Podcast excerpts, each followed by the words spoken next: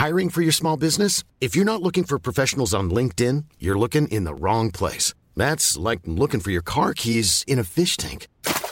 LinkedIn helps you hire professionals you can't find anywhere else, even those who aren't actively searching for a new job but might be open to the perfect role. In a given month, over 70% of LinkedIn users don't even visit other leading job sites. So start looking in the right place. With LinkedIn, you can hire professionals like a professional. Post your free job on linkedin.com slash people today.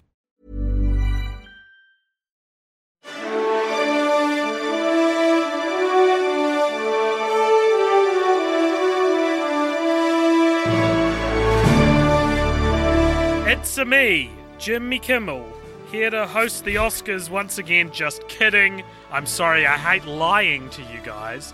It's actually me, AJ, of the Cult Popture podcast. I'm once again joined by Richard and Aaron of the Cult Popture podcast and of sort of like this vague grey area that's like. He's kind of a host. We call it a sometimes host, but he's also only on the Oscars episode specifically. We had him on one other episode. There we go. Well, sometimes host status reinstated. Um, it's Aaron. Um, yeah, welcome back. What are we doing to today, tonight? Tonight, Lads? this evening, this morning. Well, today, you may have heard two weeks ago that we Hmm. covered five films nominated for Best Picture. Now, eagle eyed viewers out there might have noticed that there are actually 10 films nominated for Best Oh. Picture this year. So, What? of course, that five was not all of them. And so we have to cover the other five now. And this is the idea of this is we call this our Oscars cheat sheet. And the idea is that you can just listen to this podcast, and then when you're talking at the water cooler uh, at your at your work, you can steal our thoughts, pass them off as your own, and seem nerdy. Because who has time to watch all 10 films nominated for the Oscars? That's right, us three do, but you don't because you live a very exciting life, I'm sure. So the And film. may I say that that blouse looks excellent on you. okay, AJ, keep it in your pants. what? I can't. I can't compliment your blouse. Can't say anything these days. So the it's interesting. Um, Aaron and I were talking the other day that inadvertently we kind of divided it into like the big films and the smaller films. Um, more like in Did terms we? of budget and, and stuff. But yeah, like feels like you know we had like Oppenheimer, Barbie. I mean, Kills of the Flower Moon being a Scorsese film feels like it's an event picture in a way. Um, Mm. and you know, I mean, Yorgos Lanthimos is like almost becoming that. You were talking about the how poor things has been, and then there was Maestro as well, which is you know the, the Netflix is one big release, and they, they put a lot of money behind that. Whereas we've got a lot smaller films um, this year. The ones that I, I feel like all five of those you could have predicted a year ago. Well, they'll probably be nominated for Best Picture, you know, unless they're terrible. Films with that talent behind it are going to be nominated, whereas these ones are the ones that kind of came from nowhere. And in the case of Maestro, it was terrible and still got nominated. So it goes to show you can't really, you Yeah. really don't know anything in this crazy little game we call Hollywood. Whereas these are films that a year ago we might not have even known would exist, or the, you know there'd be a small press release somewhere, we didn't understand that they'd make the kind of splash that they did. So the films we're going to be talking about today are The Zone of Interest, Past Lives, The Holdovers, American Fiction, and Anatomy of a Fall, and in between those, we'll talk about some of the awards um, that who we think they might go to. But yeah, to break down the first film, what we're going to do is a long-standing tradition here on the Cult Popture podcast, where I'm going to count down from three to one, and then out of those five specifically, we're going to say our least favorite. Not Best Picture nominee. Out of those five, and just to reiterate, those five are Zone of Interest, Past Lives, The Holdovers, American Fiction, and Anatomy of a Fall. So, and we're not talking about the ones from last week. We're not talking out of all 10, okay? We're just talking no, out of so those this isn't five. a ranking. this ranking needs to be sandwiched with our other ranking from last Hmm. week, okay? And I'm expecting the listeners to, to, to pick up the slack here. I think it's their job. so, yeah, well, so Uh, also this doesn't necessarily, you know, last week it was like, well, we thought one of them was pretty bad. This week we don't necessarily think one of them is pretty bad. Uh, but we will say our I disagree. Uh, oh. I do too. I wonder if it's the same. Film. I don't think it will be. I think you're going to be like, ah. it was the holdovers, Aaron. I hated it. You hyped it up too much and I hated it. yeah, this this I, I feel like this first one is going to be a two against one, uh, and I'm interested to see which way it falls. If, Which two if, against if one I'm it the, if I'm the one or if I'm the two. So Yeah. all right, yeah. three, two, one. The zone of American interest. Zone of Fiction. interest. no, you guys are fucked. man. what are you talking about? yes, Oh I'm the two. You guys are tasteless. Take go back to your go back to your Avengers Endgames. How dare you? I I knew AJ's would be American fiction, and then I, I just wasn't sure which way Aaron was going to lean. So yes, we will talk about zone of interest first because AJ, you have been outvoted. Out of interest and for you, therefore wrong, therefore objectively incorrect, Yep. AJ. out of interest, Hmm? out, out of zone of interest for you, AJ. Where does this rank out of the five for you? I've ranked this fifth. Out of these five, so Out of these five, yeah, that's what I've I fucking ranked it- asked you, dipshit. I thought you meant out of the ten Oscar nominees. I've ranked this third out of the okay, uh, Third? five. Out of third out, of, and listen, out of the five we're talking about today, not the ten Oscars altogether. Not the You 10 think this will nominees get the bronze when it comes to the ceremony? What do they give Only out if first, it was second, talking third? about the specific five movies. Yes, I think it would get the bronze. Okay, so uh, just some uh, background on Zone of Interest. Uh, so it's directed by Jonathan Glazer, who's directed a few films, very avant-garde kind of films, but uh, also had a big history directing music videos. Famously, did the Jamiroquai uh, Virtual Insanity walking, dancing, rearranging furniture video. Um, so yeah, he's, he's Sexy Beast, Under the Skin was his most recent film. Uh, those are two different films, just so you know. no one, no one. I was thinking about this. No one ever mentions what his second film was. Birth. Earth. Okay, I Birth. didn't know. Literally, oh, Birth. Oh, never Yeah. mind. Uh, but yeah, he's, he's done some great music videos. Um, Karma Police, Radiohead, great music video. Uh, Rabbit in Your Headlights, UNKLE featuring Thom Yorke. That's a great music video. Um, Mm-hmm. Yeah. Don't care for his fucking dog shit film. What are you talking about, AJ? You ranked him third out of all 10 Oscars. no, no, no. So, uh, And it's funny because, like, I ranked it fifth out of all 10 Oscars, which, like, you know, comparatively is, is the same thing as third, but I will make my opinions as clear as I can. Hey, you you say that to someone who came fifth in an Olympic race.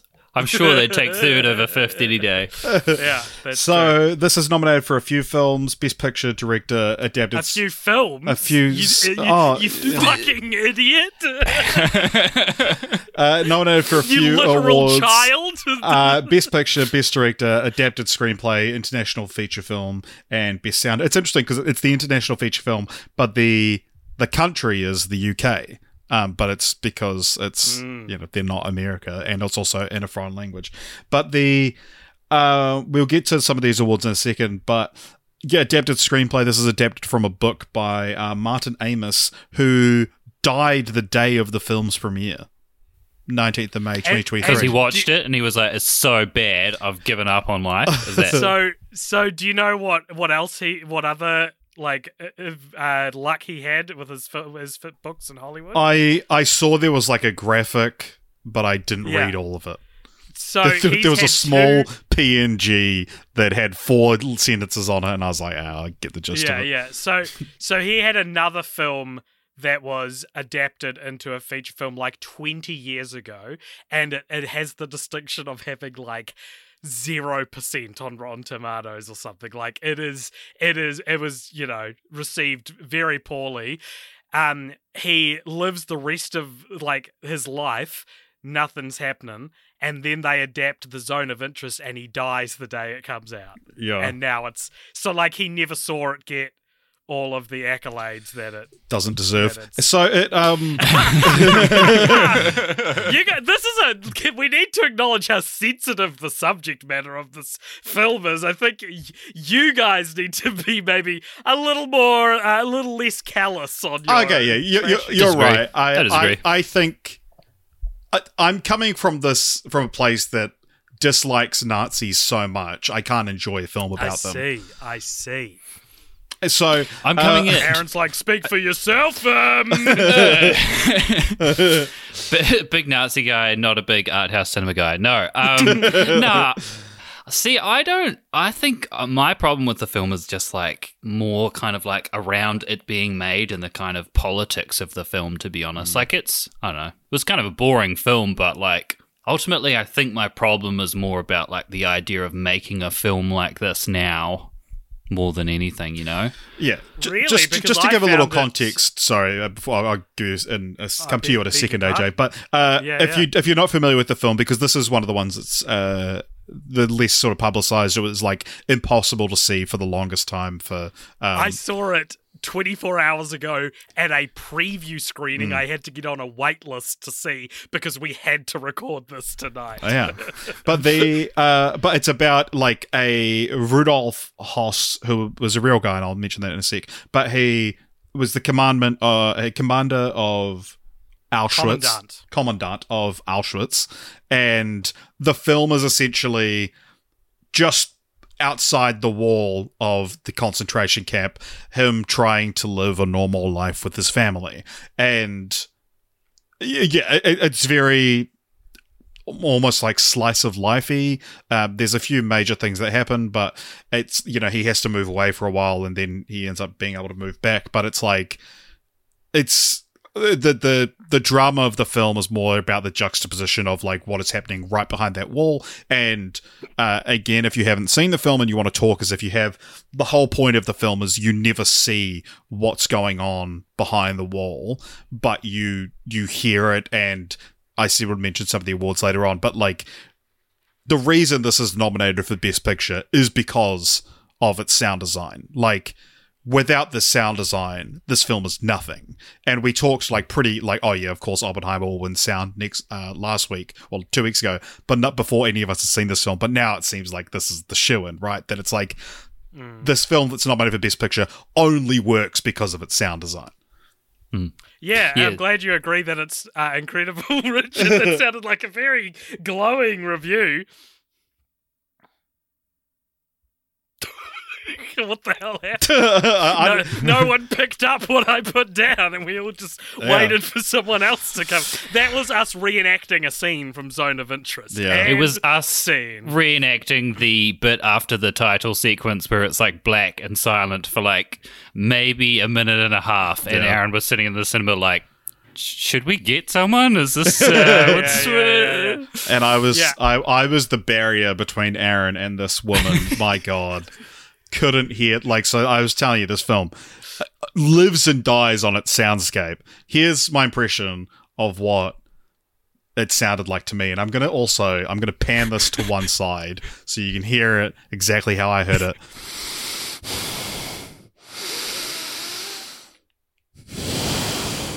And then occasionally, like a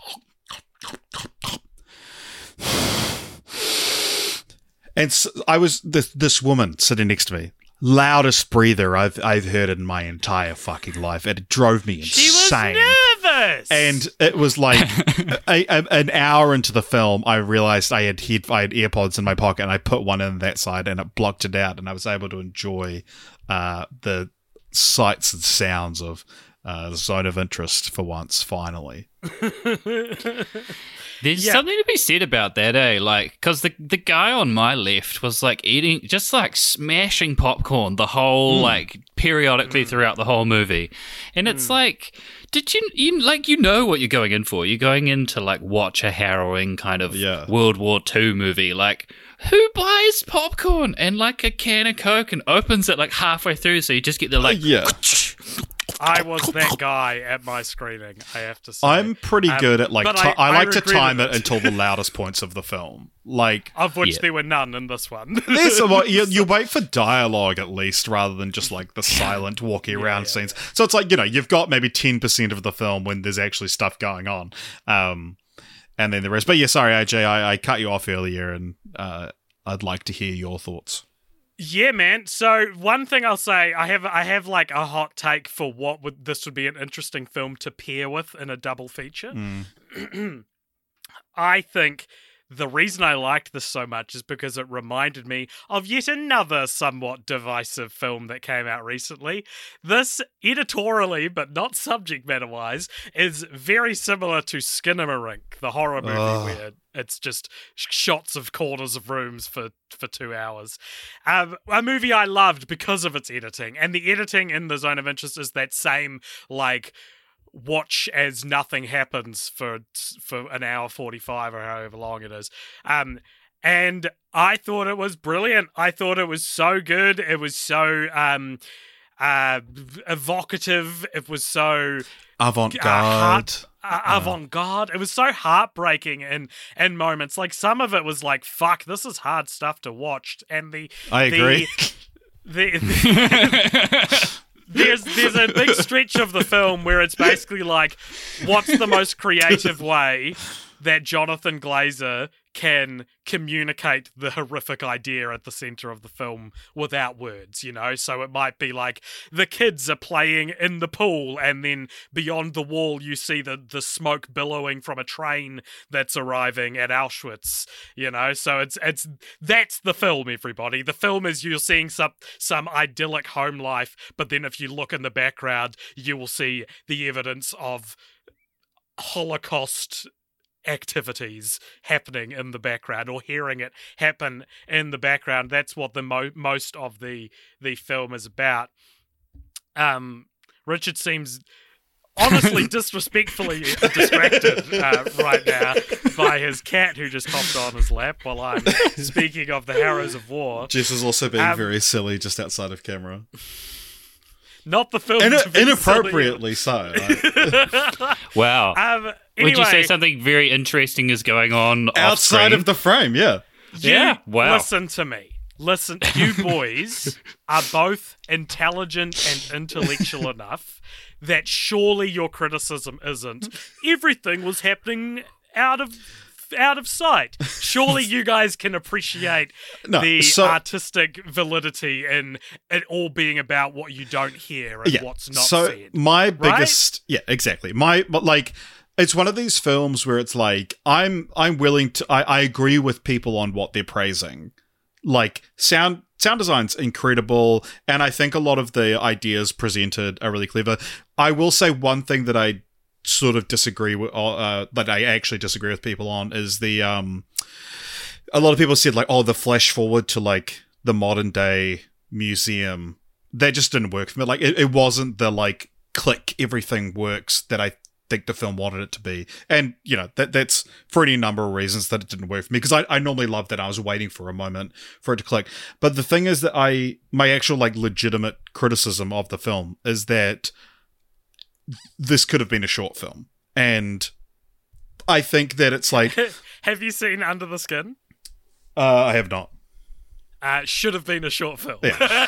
Um, that is that is a tr- a almost a director's trait kind of Oh, yeah. situation. But so so and not in just the sense that like, you know, it's easy to be like, oh, this film was boring, so it should have been shorter. But it's more like once you establish it and what's going on and what the tone of the film is going to be and all this, it it never went further with that to justify its runtime. Like 20 minutes and 20 30 minutes into the film, I had gotten everything out of the film I was going to get out of the film.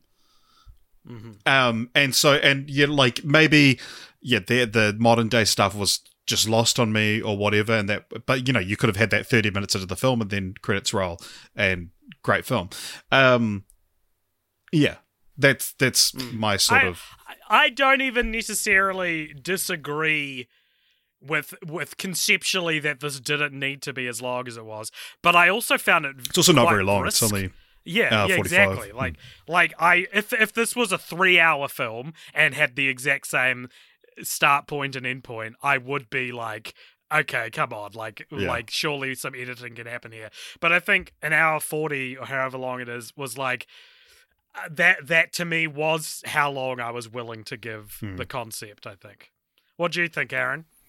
Yeah, I think. I mean, you're right in the sense that like it's it's like a viscerally effective film in the sense that like when I went to sleep that night, I like was kind During of the kept film? awake by yeah exactly to the dulcet tones of some guy smashing popcorn beside me.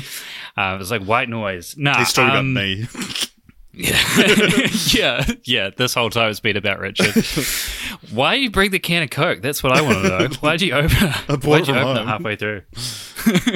I'm not paying uh, movie prices for this. Nah, um, seriously though, um, yeah, it kept me awake, like with weird dreams that night because it was like viscerally effective, kind of thinking about it. But I think my problem with this, and I think it's my problem with a lot of movies that are kind of like about Nazis recently, is that like, like I get the gambit in that you're kind of you're showing essentially the lives of these people in order to one dic- like sort of show how people can be ignorant of crises or like you know participate in an evil system in a very sort of um, you know, uh, boring kind of a way.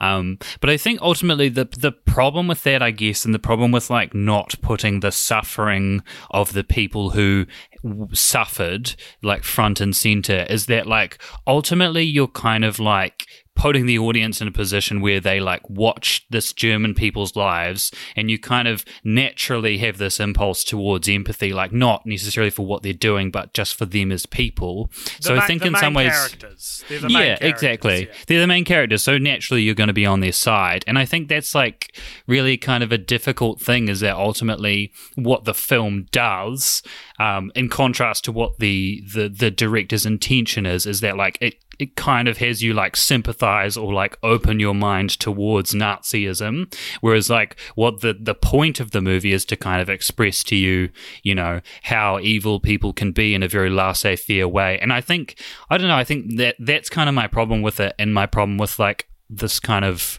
I don't know the last three or four years of like Nazi fun Nazi movies is like you kind of lessen the impact or the the importance of the event by being like well how do we humanize the Nazis? It's like well like it, it's it's really not their story and it's not like Yeah, I- I- it- yeah I get that, like, the immediate rebuttal to that would be that you're not supposed to sympathize with or empathize in any way with the characters of the film. But I get what you, what you, where you're coming from with, like, just as a film goer, you, you know, the main character is your main character. Um, It's human whether or nature. Not, yeah, exactly. But it's like, um, but then, you know, even if it's like, well, okay, I, you know, we established at the start, I don't like Nazis. And so it's like, how how long can you actually watch a film where you detest the main character that much, where they have no redeeming qualities? Like, you know, there there are films with like um with anti-heroes or like people that you love to hate, you know, like think about like Uncut Gems was the first thing that came to mind, like a film where you are supposed to dislike the protagonist and you enjoy watching him be detestable. Whereas like Rudolf Hoss is like a real guy. And, and interestingly, I was, I was reading about this that the Zone of Interest, the novel, is a, is a fictional um, family, and it's about Right. him like trying to woo someone. I think as well. It's not not even just necessarily a family. This is based on you know reading a couple of lines of text. But interesting that like Rudolf Hoss is like was a real dude, one of the most evil, you know, uh, com- commandants of Nazi Germany, and like he he was hanged at Auschwitz for his crimes. They built a gallows specifically to hang him there because he more than anyone deserved to die at this place that he created so much evil. And it's like that's a more interesting story. The fact that he- like what I, all, everything I just said about him being hanged at Auschwitz is more interesting than like did you know he almost threw up in the stairs one time? so it was funny at the start of this conversation, Aaron. I was like, oh, "I'm gonna go for the throat, bro. I'm gonna make you like morally compromised in your dislike of this film because you you were like, why do we need an, a movie now that is about Nazis?" And I was like, "I'm gonna cancel you." And then you shifted the conversation to basically now I have to be like. I like Nazis more than you, and that's why I like the film. Like, like, you, you shifted the goalpost. You, you shifted. You changed the game as I as I lived and breathed. But I I think that your problem the problem that you guys have just sort of both um, enunciated there. I think you're halfway to, to, to, to getting it. Apologies for the patronizing way of putting it. Get fucked. you can get fucked. You can get absolutely fucked. I uh, my interpretation of this film was I was initially so like horrified that it's like they're doing this, you know, they're just a normal family and you can hear screams in the background as people are being killed in, in Auschwitz, right? And I'm saying this as I'm sitting in a in a comfy chair eating popcorn very loudly and sipping at my kombucha very loudly. So essentially, because it's almost like who's the real evil? who's the real evil? Um, no, no, but like I am, I am living a life of luxury while, you know, comparable crimes are happening in the world right now. Right? Wait, wait. When you say comparable crimes, yeah, are you saying comparable to you eating your popcorn loudly? comparable to World War II Okay. is what I'm, I'm saying. Okay. Because I was like, Um, God damn, AJ. God, AJ, it's just a bit of popcorn. Yeah, it was more carbs than you usually allow for the stuff you eat these days, but it wasn't terrible. It was only. But you're balancing it out with some kombucha, so like yeah, the my gut bacteria's never been better. um, so what what I guess I'm saying is, is like I think the point of the film is to like is is that that like really uh not you know not averting the gaze kind of like Hmm. um sinking into tr- showing truly the mundanity of life that can happen the banality of evil. the banality of evil and that flash forward at the end what i loved so much about it is like as it happened i was literally just thinking like god and now it's like someone's busy work at their job is to like sp- to wipe down the bench at an auschwitz concentration camp museum like it is now with it is now like um a museum that you know like and the the vacuuming happening at this museum is also mundane Well, that, You that's know, the thing. like the, the whole the- film's about compartmentalization, and it still happens, but in a different way. But yeah, Yeah. I mean, I think, I think, yeah, like what you said about us not getting it, like in that like real patronizing way you said it. That like we, I, I can appreciate all of that. Yeah. It doesn't mean that I have to have enjoyed my hour forty five. been three and a half minutes long but yeah, it's just like like I can I can get all of these things. It, that doesn't necessarily just because a film is smart, it doesn't mean that I have to enjoy it.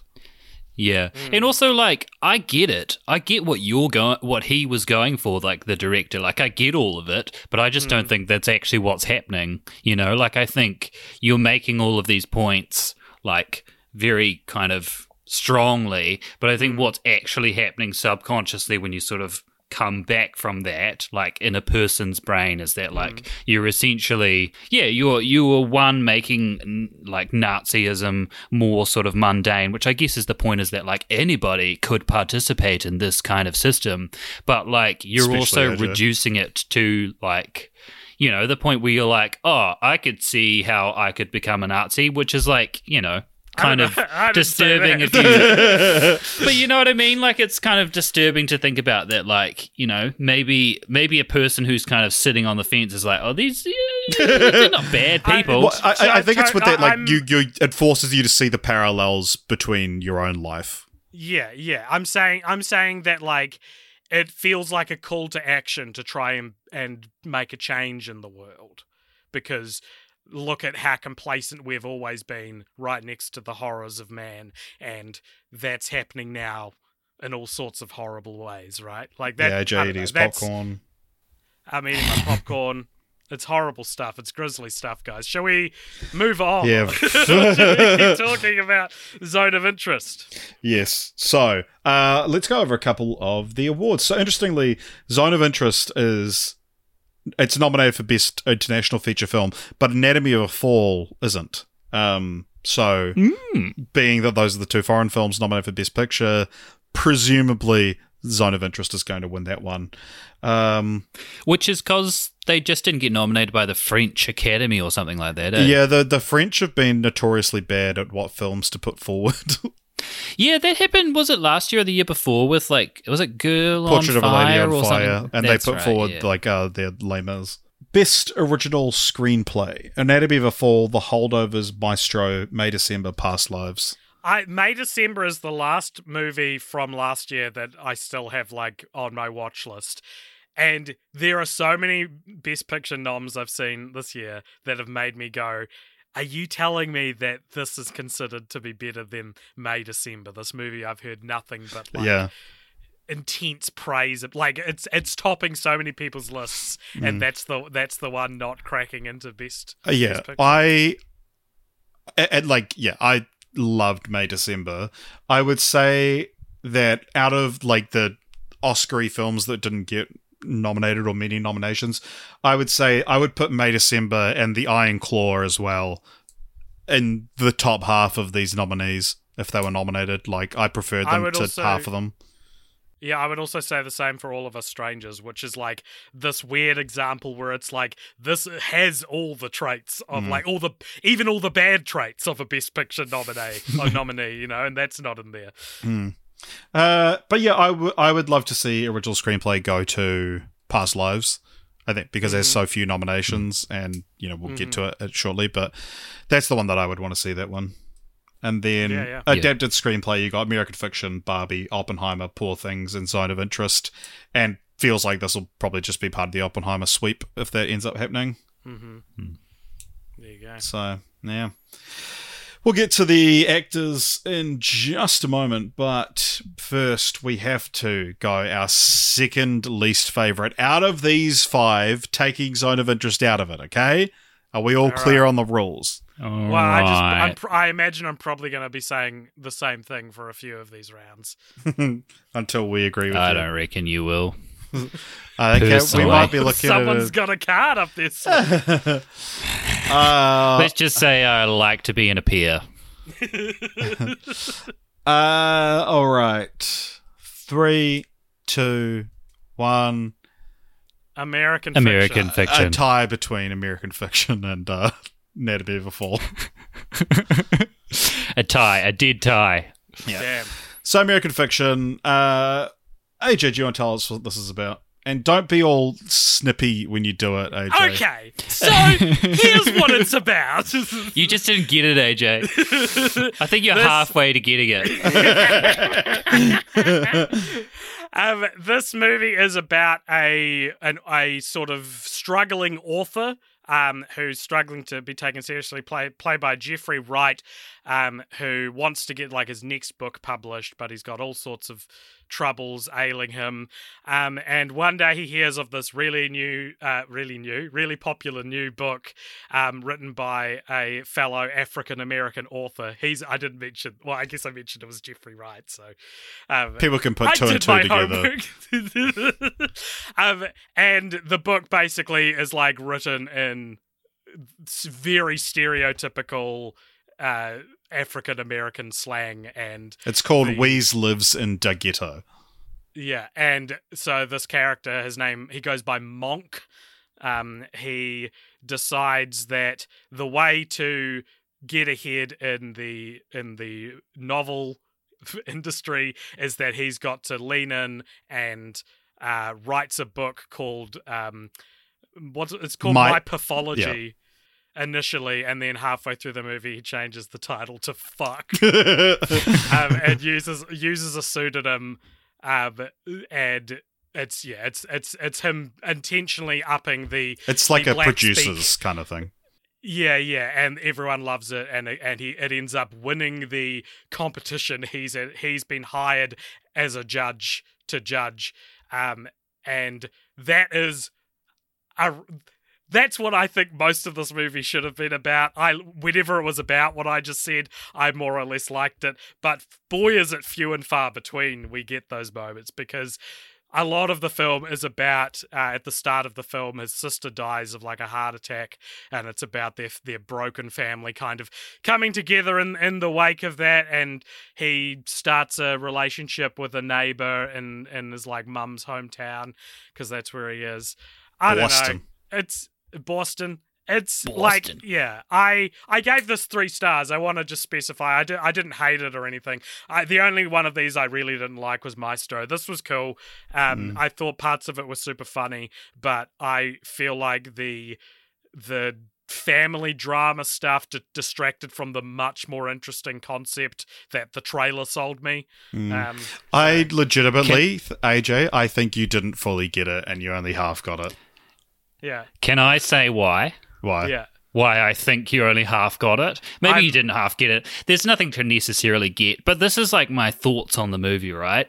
Is mm-hmm. that like, so essentially, what the movie does and what the book in the movie does are two very like similar things, mm-hmm. right?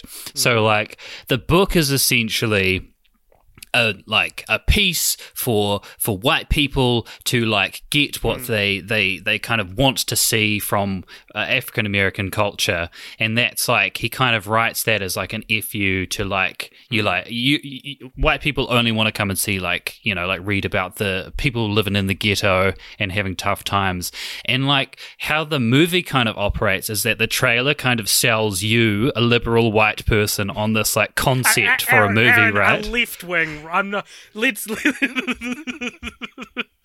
continue.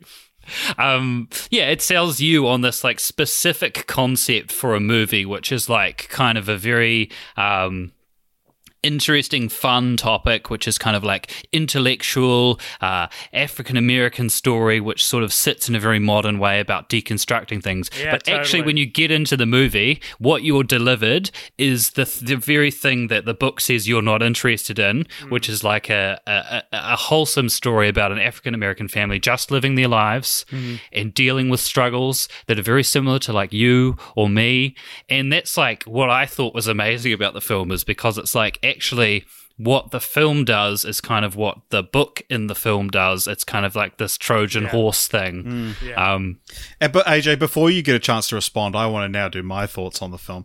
Um, is that like uh, it's interesting because I said it's a tie between Anatomy of a Fall and this, and that's not like oh god, which one do I like less? It's like fuck, these two are like both on pretty, both pretty high esteem for me. Um, uh, Zone of Interest is a good film that I didn't love. Maestro I didn't like. Poor Things is similar. It's like a good thing, a good film I didn't love. But like the rest of the films we have to talk about, including American Fiction, I loved. Like I, hmm. I, I thought this was great, and I think it's eh, the the story of just like the you know the the, the disposable plot that you um well you didn't call it that but i'm putting words in your mouth um Do you want me to say it? yes Just so that yeah yeah i'll, I'll insert it in It's, it's got a just a disposable plot. Yeah well aj i wouldn't exactly call it disposable go. I actually think it was racist. but yeah, like it's the thing because the whole film, and there's this interesting conversation at the end when he actually talks to Sintara, who's Issa Rae's character, who is the author of We's Lives in the Ghetto, and he sort of says like, "Hey, just can I ask you about your book? Um." Isn't it just fucking pandering bullshit like like this book fuck that who knows who's written it?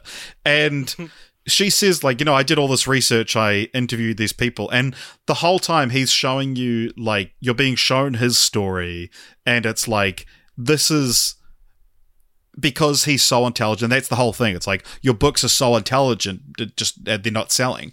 And he thinks like god i live such a unique life and uh, and he's almost being hypocritical in a way that like the black experience isn't We's lives in the ghetto. It's my life, and he's showing you that life on in the film.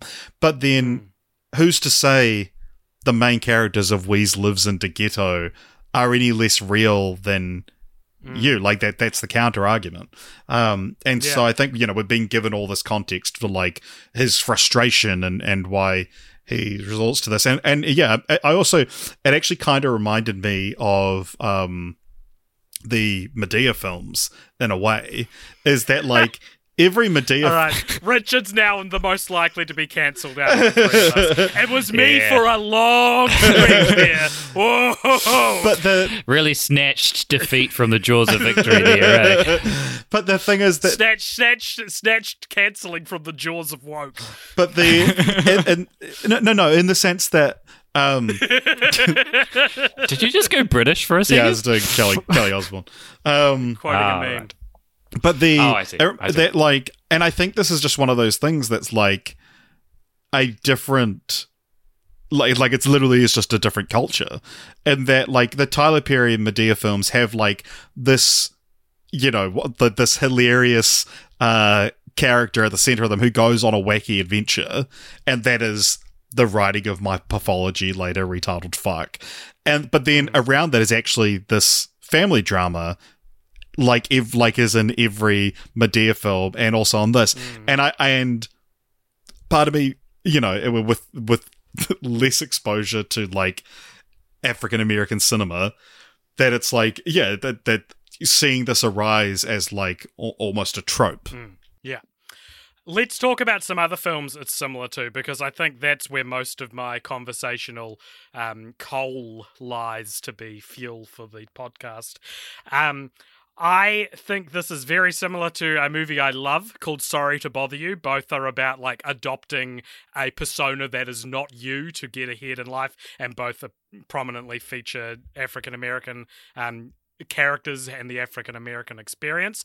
Uh, I also think it's very similar to Adaptation, the Nicolas Cage, Charlie Kaufman film. Especially a film ending. which especially the ending, a film which I also don't like, despite everyone else loving, Love for the film. same reason that I don't like American fiction, and that the I get the both both the movies that go like, do you get it? The thing they're writing about is the thing we're separating or highlighting in their struggle, and in both films, I find the disparity between the two things. Um, is too much and i and for so an adaptation when the whole thing is like i've got to write a good ending and then the ending of the film is so bombastic. And i get again i get it. I'm not halfway there. I get that that's the point is that it's out of place. I just would have rather seen a story a normal movie Well, it's like have a normal ending Hanging a lampshade on lazy writing doesn't fix it. Exactly. Um, I also think that this is similar to um, Mrs. Doubtfire in a way because there's some like invited two dates to the same prom sitcom energy in some points where he's got to be both characters that he's you know himself and the author he's created you know, in the same place. But then Richard and Richard, all roads lead here, and Aaron, I'm sorry to drag you in. This is also very similar to a little movie no one else but me and Richard has seen called World's Greatest Dad, uh, which was a Robin Williams film. And the reason I'm laughing is that it, it's such a like under the radar film that We, mention every two podcasts. constantly on the podcast. I've, neither of us would have seen it in probably five years either. Have you seen so it? it's not like Aaron? Absolutely not. No. so so it's we bring it up a lot because it's a movie that has like a brilliant idea, but it's not a very well executed movie. But but in short, it's about um a failed writer who whose son dies auto asphyxiating himself and his son, who was just the biggest cunt as well. yeah, yeah, yeah. Oh and, and in order to to like hide the shame of his son dying this way, he writes a fake suicide note which leaks, and everyone's like, "This is so beautifully written." And this I can't believe he was such a becomes- tortured soul. Yeah. Um, and, and So- none so of us he- knew. So he he writes a book of Yeah. his son's poetry, quote unquote. Yeah. Yeah. So finally being recognized. A similar film as well. Um, and all of that, um, I think it like it's it's made me feel like you I, I view this film through this unique lens of this like micro genre that we have discovered that you know you know how in the 90s all those comedies the 90s and 2000s there were so many mrs doubtfire clones that were basically like the dad of the family is lying about something massive to the rest of the family in order to go He's on got his own daddy's whatever. daycare. And, exactly. And then halfway through, it's inevitable he's going to get found out, that kind of thing. Um, and I, I had this, and I don't like that feeling, and I had that feeling watching a lot of this movie. And also, one of the uh, letterboxd review I read for it compared it to Wayne's World and said, "Is this the only Best Picture nominee to have a Wayne's World ending? Because it ends with him trying to end the book, and he's like, "What if it ends this way? What if it ends this way?" And it gets more and more ridiculous. Uh, yeah, I, I I, really, actually didn't like. I, so I loved the ending of it. Um, interesting. I will also say as well that um, so Adam Brody plays uh like the the film exec who you know misunderstands the book and is going to adapt it into a movie and and all the stuff. But I just I, I love how Adam Brody is just like Hollywood's go-to guy for being like the straw man. That like he's in he's in Promising Young Woman, and it's like it, it seems like Adam Brody gets it. You know that he he hmm. understands he writes this he reads a script about how all men are predators. And he's like yeah they are. I'll be one of them. I'll lean into that stereotype. He does that in jennifer's body as well. And then like in american I, fiction Can I just say, I would love to do that as a as a male Yeah. feminist actor to, to be like a vessel for that. I Yeah. reckon that would be so fun. yeah. And well, there's also like max greenfield who played schmidt and who's also in promising young mm. woman is in what men want. And that was one of his first big roles after schmidt and he was like he initially said no because he's like oh i don't want to you know just be typecast and then realized like oh the the message is more important and i get that i'm the perfect person to be the vessel for that message um Uh, It's the most valuable thing an actor can do is realize what they can be What everyone made thinks fun of you, For. yeah. yeah, yeah, Yeah. I mean, look look at some of this. I think we can point to some A-listers who cottoned on to that. You know. yeah be my guest Point point to them right now. Oh, I Do it. mean, oh, Do it right now. Well, and this is Oh, Adam real Brody. dumb. But it's, it's the, the the depths of it are the most interesting, as I think Mel Gibson in Daddy's Home too. another film that we bring up a when you lot. when you said a film that only Richard and I have seen, and we bring up a lot, I was go- I was going to say Daddy's Home too. well, Mel Gibson in that film is like what people think of Mel Gibson, and I always thought it was interesting that he was that he is like, yes, this is what people think of me. I will use that to Mm.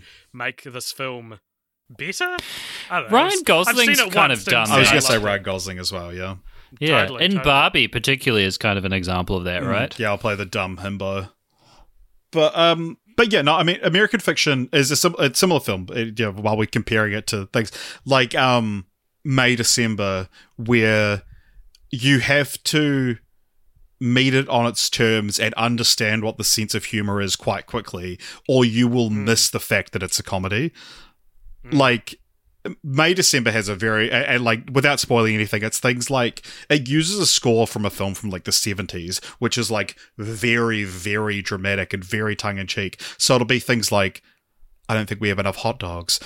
Bwom, bwom, bwom. And then, It's it, like, and then it cuts to like a grill full of hot dogs, and it's shit like that. That I saw reviews where people are like, "Score was real out of place." It's like, no, no, it's supposed to be out of place. You're supposed to find that funny.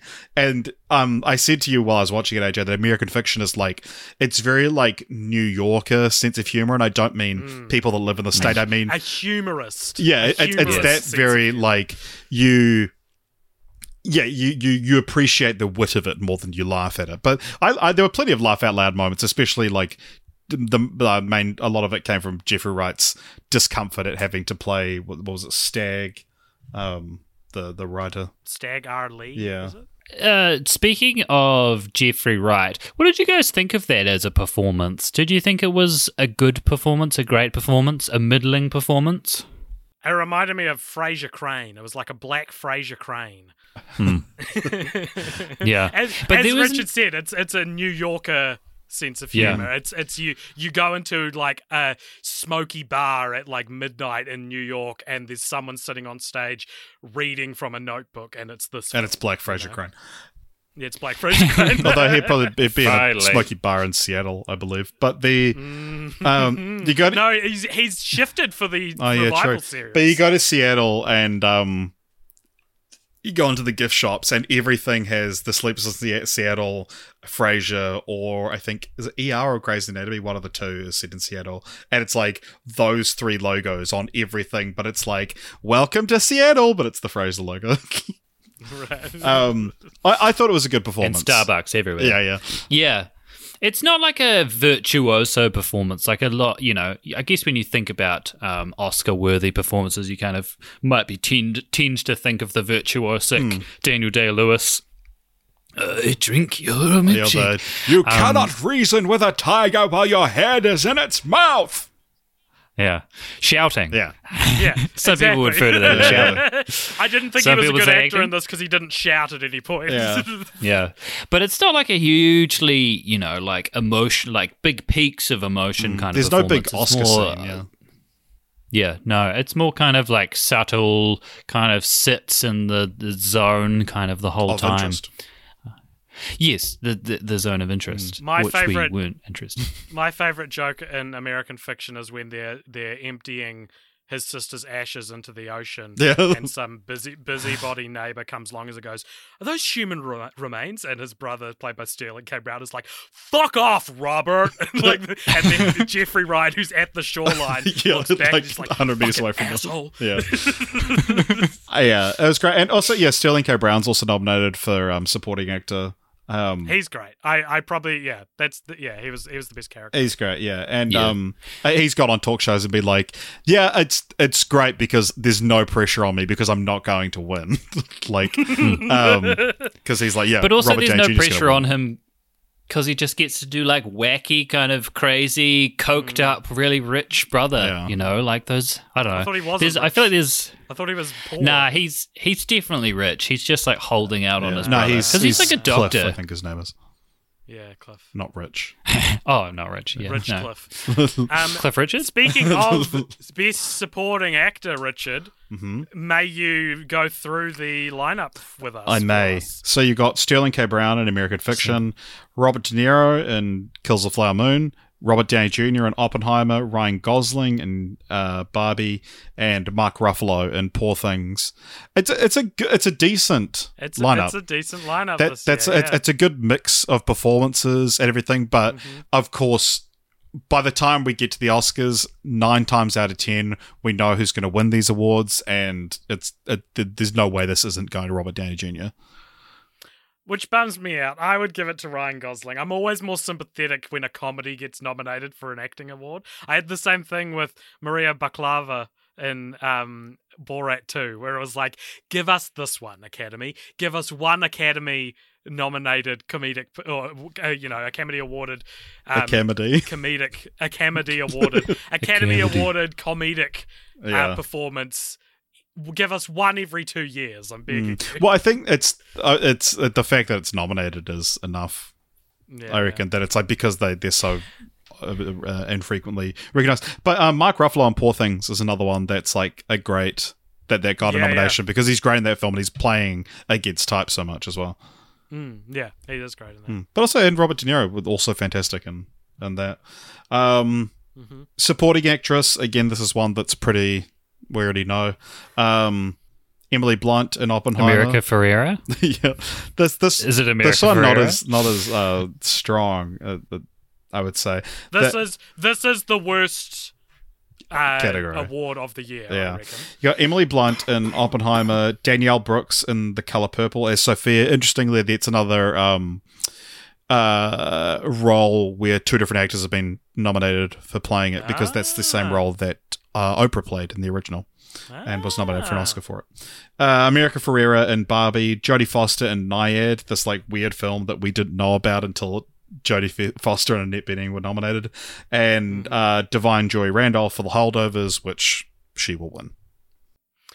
So what do we because she was fantastic. See, see, luckily she is the one person on this list from the films that I've seen that I would give it to, Hmm, yeah. right? Like that. I'm now that I've seen the holdovers, I'm a little more at peace Yeah, with yeah. this category.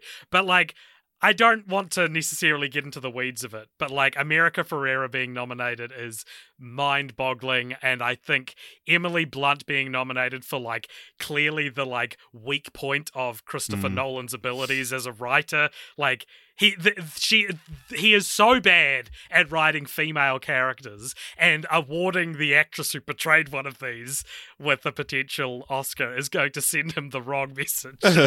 Maybe it sh- sends him the right message. Mm. She, against all the odds, with all of these weights against her, she Ah, managed to pull out a good performance. you reckon? Okay. I Yeah, also thi- I'll, I'll take that. that it's going to be really funny, like because America Ferrera's famous speech in Barbie. That's a big divisive moment. We don't need to get into it, but it's going to be really funny watching that as an Oscar clip. Like, literally at it's like Anna America Ferrera as Gloria Because- from Barbie. Because you what need to other be- scene would you show Exactly. from that movie to emphasize her acting? yeah. Re- I, I, I had that in mind when I rewatched Barbie, and it's like there is nothing beyond yeah, that. she's scene. quite good in the Chevy commercial in the ori- in the middle of the film. What? There's a Chevy commercial in the middle of the film. Yeah, um, What that's, that's a about? dig at Barbie. There's like that whole. There's a very obvious Ah. like Chevy like Ah. Promotional part in the middle of the film with First the car I've chase. heard of it. Yeah. Right, that, that's like one of the biggest criticisms I've, I've seen um, of the film, Really? especially when it was I've nominated. podcasted about this movie four times now, and I haven't. Yeah, no, I I, I see this like, like uh, I'm sick of it popping up. I was I was getting it. I was expecting you to both knowingly roll your eyes and be like, "Yeah, Richard, we've heard this." Um, Here, here, here goes Richard again. Talking about the Barbie Chevy, a concept that I'm still Chevys. kind of not clear on what actually is. yeah, well, it's, it's just You're the right, product though. placement's very obvious, and the, the chase sequence is full of logos and It's it it is weird that they had to put it in because you know the trucks are so good they really should just sell themselves. I, I agree. I was going to say I didn't notice that Chevys were being advertised in it, but I did want to drive one when I walked out of the cinema. Strangely enough, yeah. Did they have a did they have a um, an electric version perhaps? Is there a number I can call? All right, so now we've got three films to choose from, and you're all familiar with how it works. Mm-hmm. Yeah. Are you talking to me? Hiring for your small business? If you're not looking for professionals on LinkedIn, you're looking in the wrong place. That's like looking for your car keys in a fish tank. LinkedIn helps you hire professionals you can't find anywhere else, even those who aren't actively searching for a new job but might be open to the perfect role. In a given month, over 70% of LinkedIn users don't even visit other leading job sites. So start looking in the right place. With LinkedIn, you can hire professionals like a professional. Post your free job on linkedin.com/people slash people today. So I'm going to count down from three, and we're all going to say, out of what have we got left? Anatomy of a Fall, Holdovers, Past Lives. hmm Three, two, one. Anatomy, Anatomy of of a a Fall. Fall. You guys are killing me with your slightly different opinions to mine. Well, you're objectively wrong because you lost. we got one. We won. God, God, I haven't heard a "you're objectively wrong" in years. It's so strange because you seem to be on the wrong side of uh, these It's votes true. all the time. It's so weird. I'd just like to point out that I haven't been wrong yet throughout this whole podcast. A- and I'm like, damn, he's right. i have to accept it. Uh, Aaron, do you want to tell us what Anatomy of a Fall is about in I broad would. terms? Love to. Anatomy of a Fall essentially uh, follows the trial of a uh, mother who. and tribulation. trial and tribulation. Yeah, there's a lot of tribulation in Anatomy of a Fall. Ooh, if you like tribulation, you're gonna This love This is the film for you. Yes, it uh, essentially follows the trial of a German novelist, Sandra Voyter, um, who has moved to. Has she moved to France? Germany? Grenoble. France. No, she's German. Oh, she's German. She's moved to France with her husband Samuel Maleski, who is a uh, f- also a writer. Um, and essentially, the trial follows uh, the death of her husband Samuel, um, who mysteriously falls or potentially was pushed out of the top story of their house. Um, and yeah, it, the the movie is like two thirds just about the trial of this woman and kind of going through the court process and all of the kind of justice processes. And then right at the end, um, you get the verdict and uh, they move on with their lives. Or do they? Who knows? What happens? I don't know. I'm not giving anything away. Um, the most. Not right now, but maybe if the conversation leads there, we will. exactly. Um, some of the more important things to note about the film, um, the uh, the dog in it uh, deserves an Oscar nomination. Um, Missy.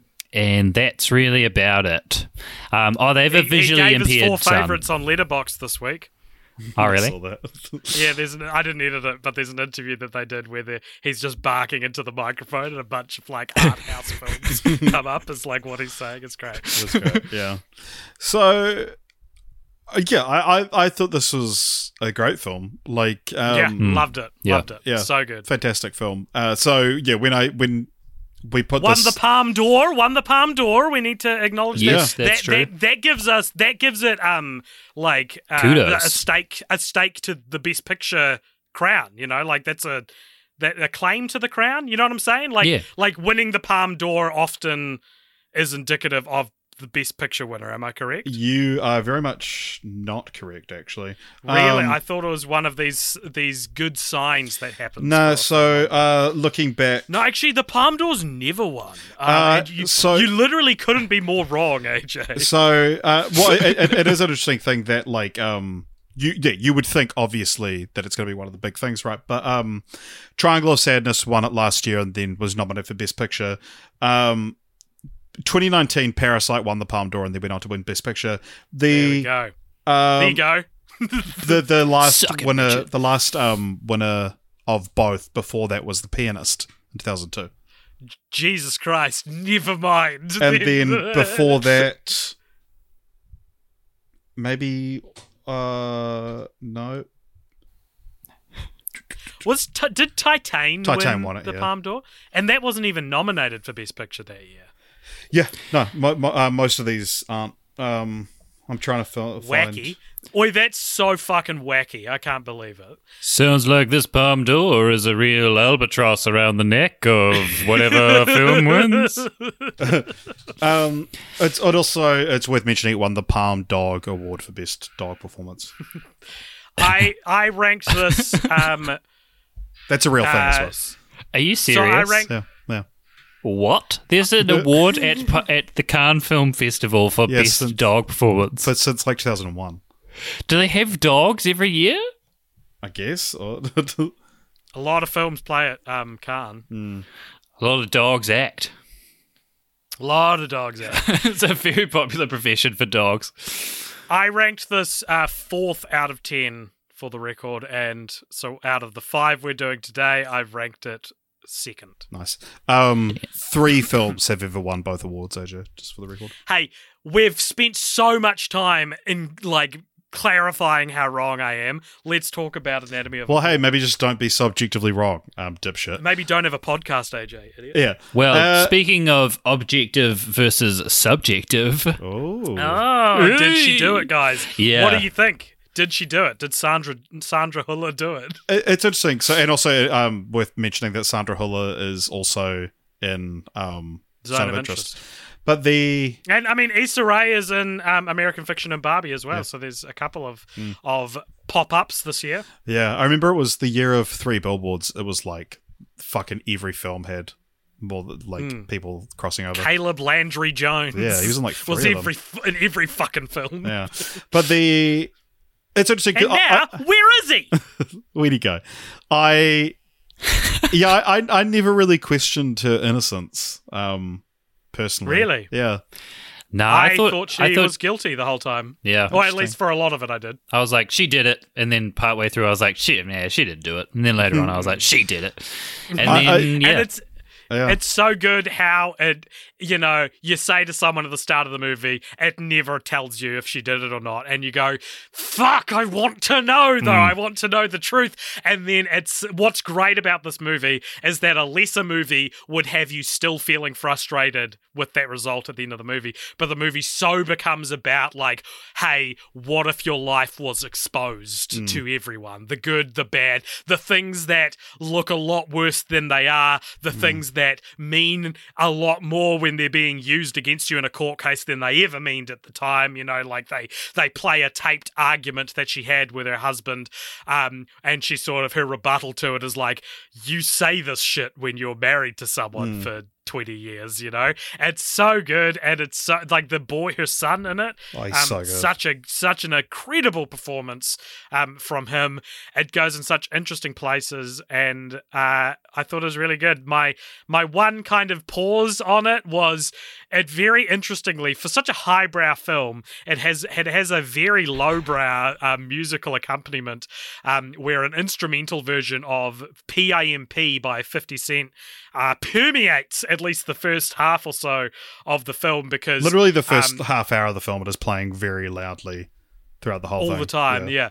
Um, Samuel is listening to it when he dies, basically, um, and so To it's annoy her. the house. Yeah, yeah, and it, it keeps coming up, and again, it's such a fun, like a funny song to Mm. be in a movie with with zero jokes in it, you know. Mhm. Um, and my only note is, I kind of wish that had paid off in a more 50 Cent had Just up at the trial. no, not exactly, but like once it's a step, once they bring up that it's PIMP, because they don't say that till they're in court, and they're like, "He was listening to this very sexist song. Did this offend you? Is this is this why you killed him?" And I was thinking about it because, like, you know, I know we, I don't think any, either any of us love this movie, but Jordan Peele's Us, um, the way that that movie used "I've Got Five on it is I think about that all the time, right? Like hmm. that's the part of the movie that that sticks with me so much. I love, love, love how it's integrated into the score itself and and is like plays during the climax of the film. And I just felt like the I needed a, some kind of catharsis to actually hear 50 Cent's voice like come through the and I was thinking like like I was reading reviews on Letterboxd for it and one of the one of the reviews was imagine if um the husband died because he was just dancing so hard to PIMP that he fell out the window. And I I said to the person I saw this with I was like imagine if that was the final scene of the film and for about three seconds, I was like, "I've come up with the most brilliant idea ever." and then, I, then that, but the person I was with was like, "That would have ruined the movie." and and I agree, of course it would. But I'm just saying, like, if anything, I just wish it had kept playing throughout the whole movie instead of disappearing hmm. after a wee while. I- Do you reckon that's the point, though? No, no neat endings. just Justine Triet. No neat endings. Ah, oh, very good, Aaron. Yeah, you're really making me question every opinion I have. Question everything. That's what I was always told.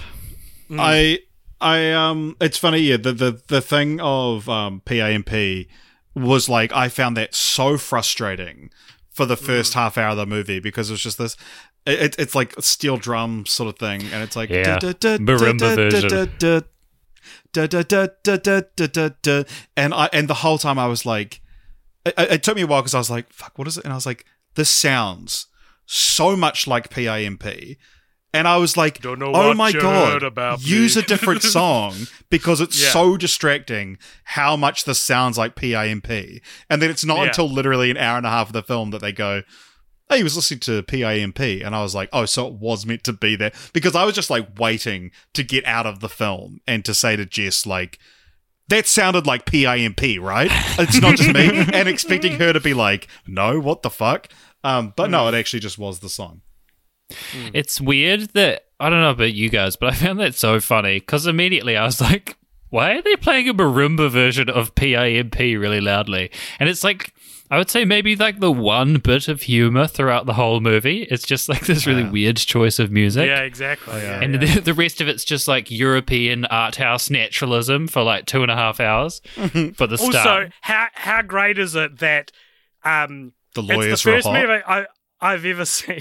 It's the first movie I've ever seen where um an a, a character having a different accent to the to everyone else is like the the story's not possible without it Hmm. because so much of this comes from the fact that she's pretty rusty with French Hmm. and so she can speak English and German but they they're like you have to speak French in court Hmm. and it's so like oh god imagine if your innocence your your ability to not go to jail relied on you to speak a language you weren't confident. a third or fourth So language. Yeah. it's so it's so scary, right? Yeah, Like it's such terrifying. a that would that would be terrifying. You know, it, it feels so unfair.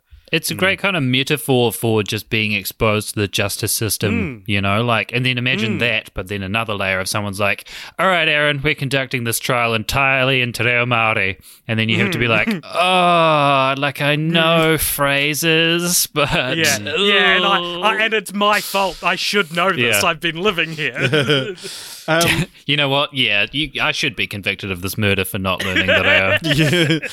Um, it's a, like I wonder if Sandra Hüller is to become like uh, um, Christoph Waltz, where it's like, I was just about to say that totally. Well, because she's brilliant in this. yeah, I mean, I said it first. There's no indication that you Well, were going I've to said say it that. second to support you, um, because what a real leader does, Richard, is not do something first, but does something second to to valid, validate the person who did it first. but the what yeah, I did was actually supportive. That's um because like you know bursting onto the scene, especially you know what a huge year for her. That like breaking through to American markets and, and the rest of the world after you know what I'm sure is a pretty respectable career in.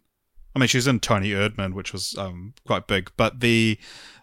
Uh, but yeah, this like multilingual, we didn't know an, an, an actor like this existed. Um, yeah, Yeah, so yeah. she's she's the third uh, German actress to ever be nominated for Best Picture, um, and the first one since 1937.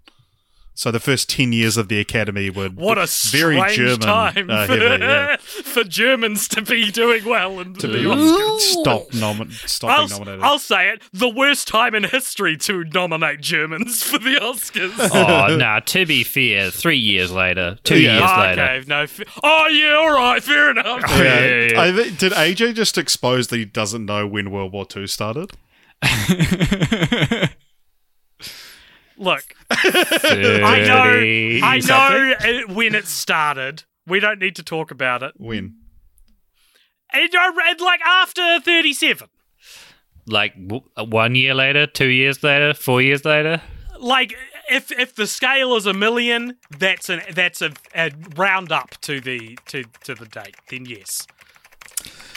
It happened in 1939. All right, what else? Are we doing? That's just how long it took him to Google that. Uh, The so um, You you get my recording, Richard. You can hear there will be nary a pitter patter of a keyboard, and you'll put one in because you're editing these now. But I don't care what everyone else thinks. I want you to know that I knew when World War II happened. I'm going to add in. Uh, hey Siri. so uh, yeah, best uh, the lead performances, best actor. You got Bradley Cooper for Maestro, uh, Colman Domingo in Rustin, who, which is a movie I haven't heard a lot What? about, but I've What? I've seen a lot of Colman Domingo um, lately. I was watching um, uh, Graham Norton earlier tonight, and I saw it on there, and I was like, "Oh, so that's the guy who's been nominated for Best Actor." What's he in? Have, would I know who he is? Uh, he he's been in a bunch of stuff. He was in Ma Rainey's Black Bottom.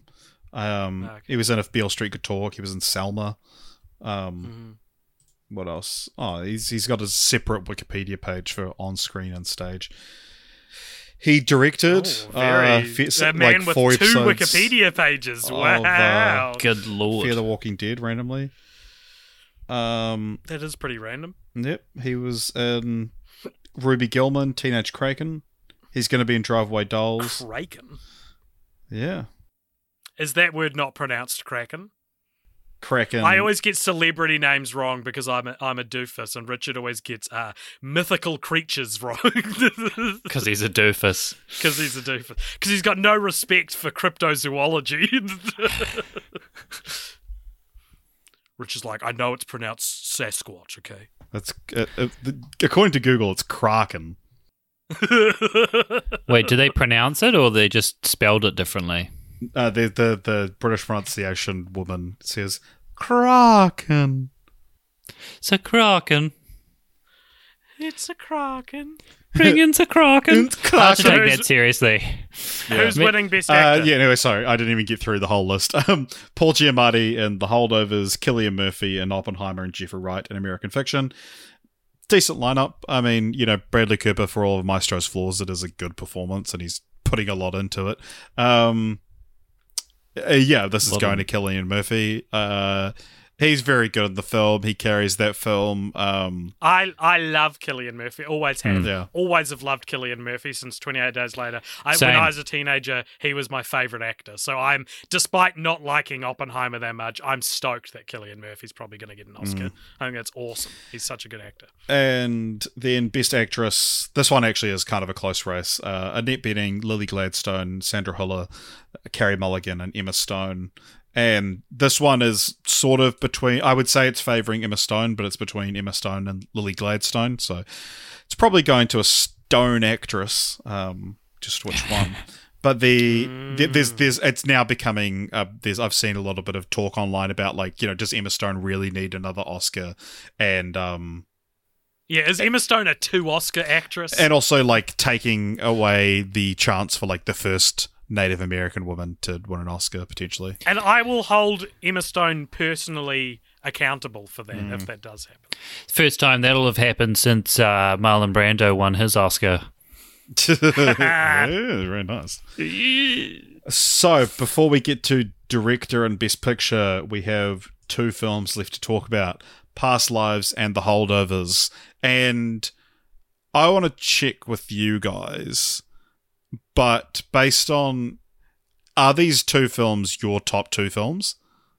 No. Uh, yes, I'd say they're in the top three. I was thinking about this the other day. I can't really decide between these two and Oppenheimer, which my like, Yeah, which is number one, two, or three. But I put them all in the top three. yeah. I'd probably It's pretty it's pretty pretty big difference for me. wow. Because I'm just an asshole. You hated the holdovers. Why did you I- I- hate them so I totally I totally didn't hate it. I totally didn't hate it. All right. I, I, I won't really have anything bad to say about it. I just think Well, it should be the next We'll film see. we talk We'll about. see. Okay. Three. Let's see if Aaron's going to be objectively wrong for the first time. Three, Probably two, one. The whole past lives. Aha! Ah, we we all have one. You guys I, I had two actually. uh, yeah, the holdovers. Aaron, since you, it's I, I know Since it's you your favorite. love it so much, why don't you tell us what it's about then, Mr. Holdover Lover? Why don't you marry the holdovers if you're so in love with it? All right, let's do this thing. The holdovers is a Christmas classic. Did he say that? Yes, he did. Um, set in Christmas, did he December 1970. Um, the film is essentially about uh, an exclusive private boys' school where uh, a teacher, Paul Hunham, played by uh, Paul Giamatti, is um, out of favor with the establishment uh, or the uh, higher ups at the um, school. And so he is basically forced to stay over the Christmas break while all the students go home and look after, stay at the school and look after any of the holdovers that are left, that being students whose parents can't take them during the holidays, so they have to stay at school. And the film is essentially about three characters. Um, uh, who are the characters' names? Uh, they are Paul Hunham, um, uh, who is played by Paul Giamatti, um, Mary Lamb, who is played by Da'Vine Joy Randolph, who uh, is the cook at the school, who is also staying over um, because she Uh, lives at the holding school. over, Aaron. Holding over, indeed. um, and uh, Angus Tully. the- Angus Tully, there you go. Played by Dominic Played by Sessa. Dominic Sessa. His first Um, film performance, which His fir- what, what's the story? He he showed up to the audition to support his friend, and Alexander Payne was like, "Let's get him to audition. What's he like? Like it's a sideshow Mel, sideshow Bob, Right. sideshow Cecil." uh, uh, none of what. AJ just said is true, but the um, but it was essentially that they Objectively wrong. they they ran through all the auditions and then they were like, nah, no one's quite right. So they just went to drama schools in the area and were like, do you have anyone that could be in a film? And they put forward um his name. That's a lot less interesting than how I put it. I'm starting to think that maybe objectively wrong can still be subjectively more interesting. Do you know what as well? I've been telling everyone that story and it's not even true. I didn't make it up. I heard it somewhere. wow. Life sucks, man. I've just been spreading bullshit to everyone. People just like No wonder to everyone hates me. Yeah, he was selected amongst 12 students who auditioned for the role. Um, apparently, Paul Giamatti really fought for him to get it. That's nice. Shit, yeah. He's got an eye for talent. He's also, in this movie, got one googly eye. So what's the deal? Does does Paul Giamatti have a lazy eye that he's just been hiding this whole time? No. Nah, because it changes. Um, It that's one of the details of the eye. movie. Yeah. Yeah, his character uh, notoriously has one sort of, I guess, I don't know what the technical term for it would be, but I would say like a bung eye or like a googly eye. Um, a and, lazy like- eye. Yeah, so a lazy is eye. it? Do we do we know how they pulled it off then? Uh, it's an opaque contact con- lens. Yeah.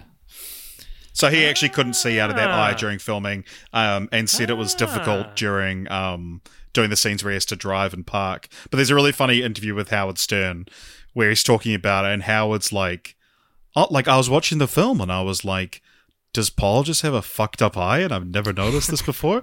and then, um, and Paul says like, yeah, I had a lifelong friend of mine call me after the film and be like, Paul, do you have a fucked up eye? And I'm just it's so accurate. That's exactly how I felt halfway Yeah. through. I was like, does Paul Giamatti have like a, a just we've never noticed? because sometimes it's quite subtle and then uh, sometimes it's it's crazy. But then, yeah. Yeah. like you said, it changes. There's like a, a running, or there's like a bit uh, halfway through the film where they say like, which eye are we supposed to look at? And then like his sort of like emotional final scene is like, he goes this one. And he t- points to the one to his good eye, and then it cuts, and in the next scene, it's changed. It's it's it's a it's a moment I have a note for, and Richard, I'm sure you'll be able to guess what my note for that beat is. It's a boss baby moment. It's a boss baby moment. You need to bring up the which eye do I look at in the first scene of the movie. It, it's it's past the halfway mark that it's brought up, and then he gives the payoff half the movie later. And I, I it that would be such a better balancing if it was like the first thing people say about him is like wh- they don't know which eye to look at. But it's probably the first thing you think about, right, when you see someone You're with probably lazy right. You're eyes. That you're right. like, Yeah, yeah. oh, It's which eye point. do I look at? Oh, Aaron's God. right again. Uh, but sorry, Aaron, Aaron, you look, didn't. but- but um, I- you didn't quite I- finish I am the. a humble. didn't, didn't quite finish the, the plot this. there. So yeah, it, it ends Yes. up being that he's stuck with just one kid. Yeah, so he and uh, the kid that he's left with and Mary Lamb, uh, three broken individuals, um, spend the movie revealing themselves to each other. Um, uh, yeah, and sort of, I guess, I don't know, healing each other in some sort of small way, potentially. That's kind of the movie, I would say, summed up, right? Yeah, it's it's a very like it, it's set in the seventies, and it's very clearly made to look like and feel like it came out of yeah, the seventies. That's that's Um, the best thing about it and its atmosphere. I think. It's Interestingly such a cozy about this atmosphere. film, and this is one of these things that's going to be mind blowing to certain people, and some people aren't even going to notice what I'm talking about. But this wasn't shot on film; this was shot on digital, which is like Oh, really? crazy, yeah, to look at. It- That's like all of the effects were done in post. Yeah, Can we talk about how good the score is as well? Not the score. Well, the score is great, but also just like the music in the film generally. Man, Yeah, that's so yeah. good.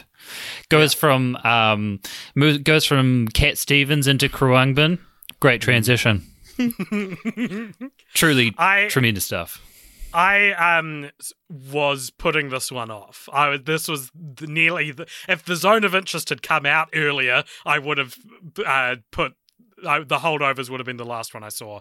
Uh, It was the last one I saw. I I saw this. I saw the trailer for this movie. I knew it was getting Best Picture buzz, and I was like, "God, really? Does this not just look like this schmaltzy, like over emotional? Like it gave me flashes of Green Book. It Mm, gave me flashes the trailer of sucks. Crash. Yeah, yeah. And I, I what I will say, and going into it, I was like, I'm sure I'm going to be charmed by this movie. So it's not like I went in defiantly, but I will say it is all that. It is very schmaltzy. It is very emotional. But Paul Giamatti is so fucking good, and the, the, the, the three act, the three main actors in it, all together, are just so. They bring so much life to their characters in so much, so many wonderful, interesting, and nuanced and layered ways that it's like I am just enjoying watching these people be people together, hmm. and that it kind of transcends the the the. I don't know the sob story. I wasn't that schmaltz, keen yeah. to get into it. Yeah. Yeah, I have to say it's like of all the movies that we've seen, it's the only one I think I've cried during.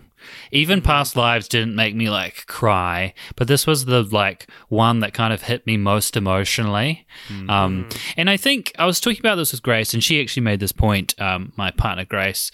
Um, that like the movies that I think I like the most as I like grow older are the kind of very specific, very kind of small stories that are more about like people and like people living their lives and like things With happening rather than the kind of right next to them.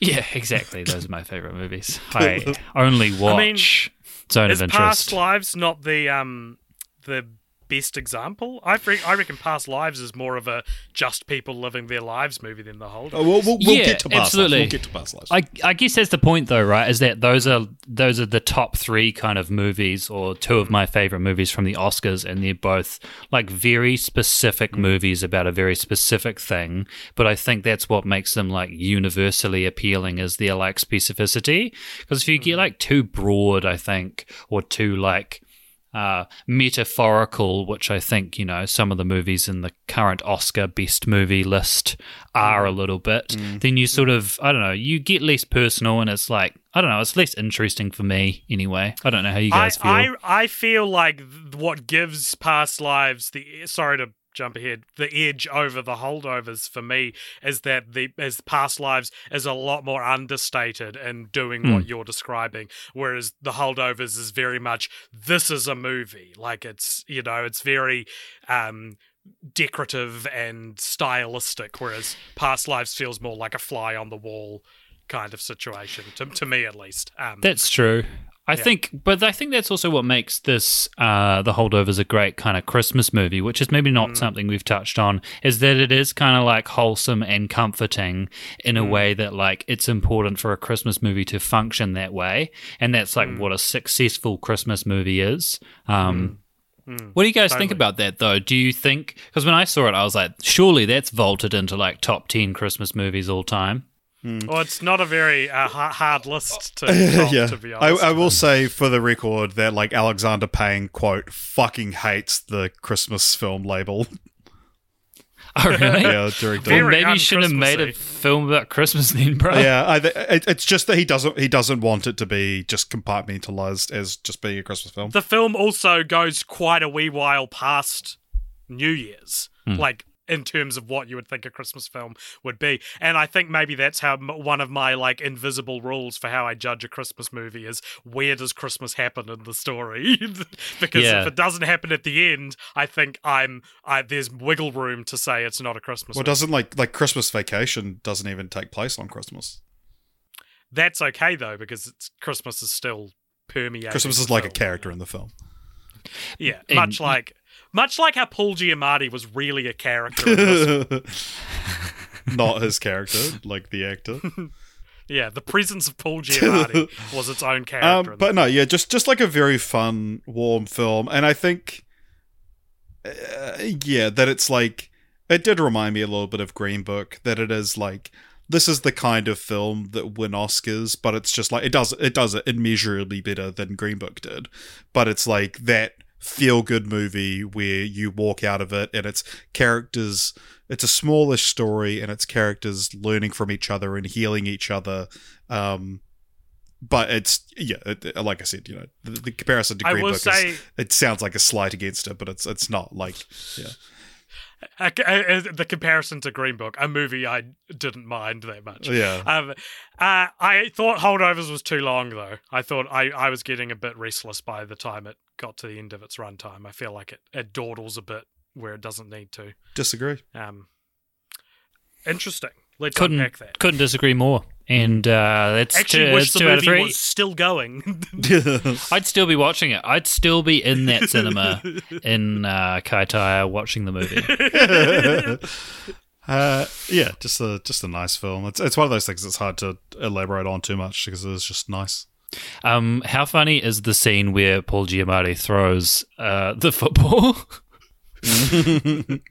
I will say that that like one thing that this film like a, a scene that um encapsulates how good this movie is, and also and also is kind of a good segue to past lives as well, is that like so Paul Giamatti, um, his character, he's like very unlucky with women, doesn't you know um. It implied he's never really been with a woman, but um, one of the other teachers at the school, he sees her outside of school, and he and she's very nice to him. And one of these things you know you can tell it's the first time a woman's really been nice to him. And she invites the three of them to her christmas eve party and they're sitting on the couch and there's a real connection. And he she that someone comes to the door she gets it and it's her partner that until then she, he didn't realize she had and there's it's in the trailer. It's like one of the posters of the film. I'm pretty sure, but there's like this look of like sorrow on his face, and it's mm. and then he sees her again at the end of the film, and in a lesser film, this would be oh this character has wronged me. But it's not. He's not angry at all at her, even though he's hmm. you know shown to be quite an angry man. He's sad that you know this that he can't be with this woman, and um, you know, he, he never felt like he had ownership over her or she or she owed him anything. And then when she sees he sees her again at the end, he is still just warm to her because it's like, oh, this is still the one character that showed me Totally. showed showed me affection. And yeah, uh, like uh, she hasn't done anything wrong. And and you know, like as a viewer, she didn't do anything wrong. And to have the character understand that as well is is mature of of, of storytelling. Totally. And and like I I actually found Paul Hunham to be like actually a pretty outwardly feminist character in a lot of ways as well. Like like when one of the students is like saying Mary should be doing should be cooking better for them and he, like loses his shit because her her son has died and so he, he's like if you if you knew anything about what this woman is like like he was the whole the whole character is that all the students hate him all the other teachers hate him like he's such a grumpy guy but like I also think he's like one of the better people in the film like one one of the more stand up people in the film. Yeah, it's that thing of like um, someone could be moral but not like pleasant, Hmm. which is such hmm. an interesting kind of dichotomy for like a hmm. lead character, hmm. and s- somehow, yeah. Paul Giamatti juggles that thing of him being like an unlikable person to everyone in the world of the story, but then like to the audience, you're like, "This guy's the best. I love this guy. He's a lovely Well, it's like guy." it's like AJ. Thank you. I was waiting for someone to say that. All right. and my googly eye. So, just quickly, we'll go over the best director nominations. So, you got your Justin Tri- Justine Triet for Anatomy of a Fall, Martin Scorsese for Kills the Flower Moon, Christopher Nolan for Oppenheimer, Yorgos Lanthimos for Poor Things, and Jonathan Glazer for Zone of Interest. I'm pretty confident this will go to Nolan. Mm, yeah. I mean, yeah, that's the that's what's in the air. That's the electricity in the Oh, air. I, I wouldn't into- even guess who would be second. I would Who maybe be go Jonathan Glazer, actually. Hmm. Not not from We my really- feelings, but They really need to start giving out second and thirds. yeah. Because you want to know. I want to know who was close. Who was like this Yeah, close. Yeah. And also by how much. I want to know by how much. This is this is very kept information, Aaron. I don't think I don't think the world will be a better place if this information is released. I think it would make yeah, people that's go, true like, actually. Yeah. Because in your in your mind you can always be like, oh yeah, but my movie was a close second. But you don't know. Maybe maybe it wasn't. Maybe it yeah, was fifth. yeah, exactly, exactly. Uh, all right, so on to our final film. Uh, everyone, everyone understand the rules. Out of the films Mm-hmm. remaining, I'm going to say three, two, one, and then we all say Past lives. Oh, sorry, I three, thought that was the two, one. one. Past, Past lives. Lives. Past Yeah, Lives is one of the best films I've ever seen. This is incredible, Nice. man. I, Wow, I fucking that's love hard this praise. so much. This is a- a- for me. This is so high at the top of my list of the the ten pictures. Like, I I got to see this early, and uh, I was sitting at an, empty cinema with me and what I was a film still a film reviewer at the time, and it was just me and one of the other film reviewers. We watched it at nine a.m. and then it was very much just like fuck. I can't believe I have to go about the rest of my day like with just this just sitting over me. Um, And then I got to have like a half hour sit down with Celine Song, the director, um, when she was in New Zealand, and it was it was the last interview I ended up doing.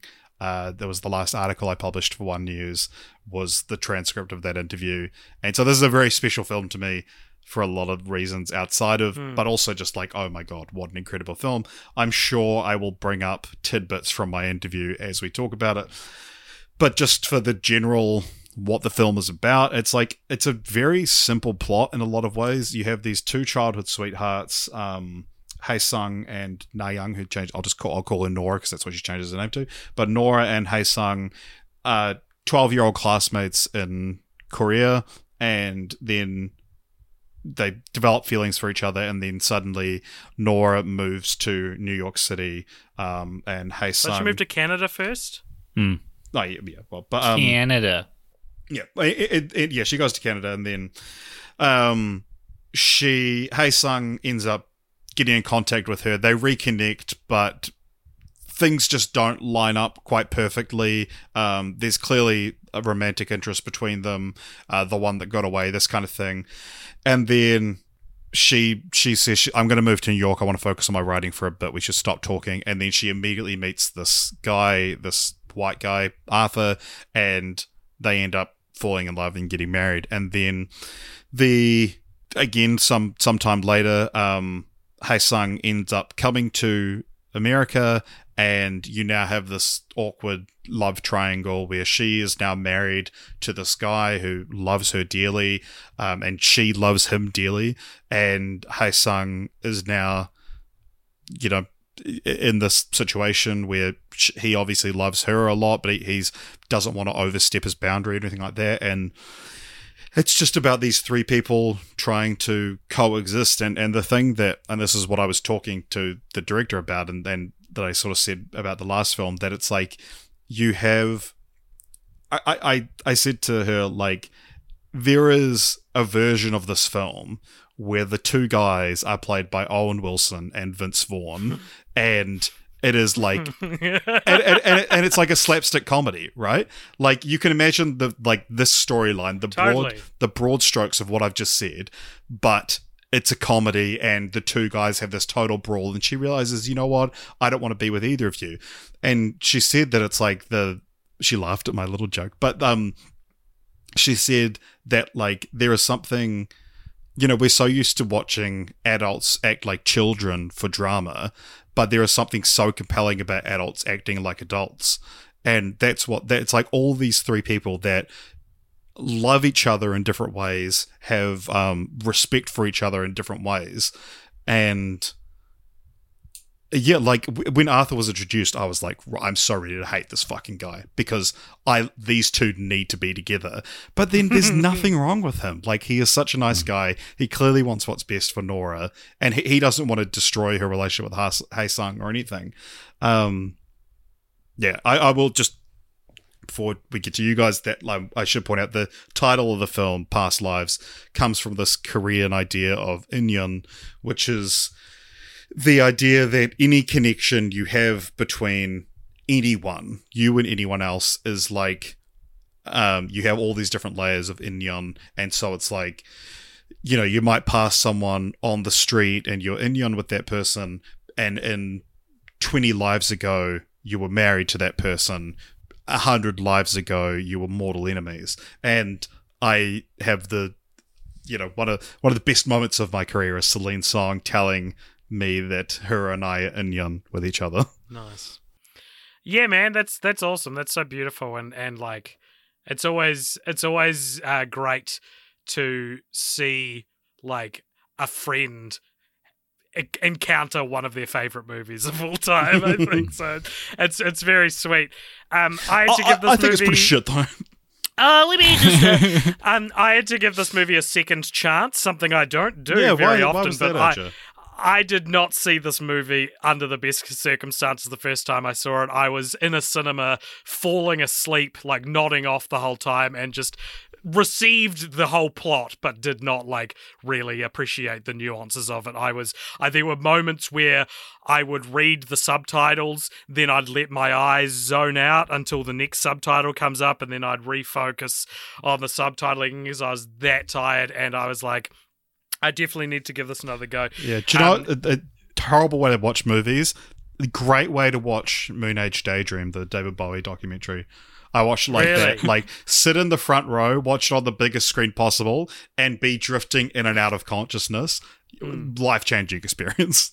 But so how how was it? How was it on your second viewing then? Yeah, so rewatched the film um and under much better conditions and fuck it's so good. It's so good and i loved it so much. It went from a i think a four star to a five star film for me. I i loved um you've basically said everything i loved about it richard but but like just the like it's so interesting to see a movie that in the film itself is called out as being like the plot of a bad rom-com um and see what happens when no one's the bad guy.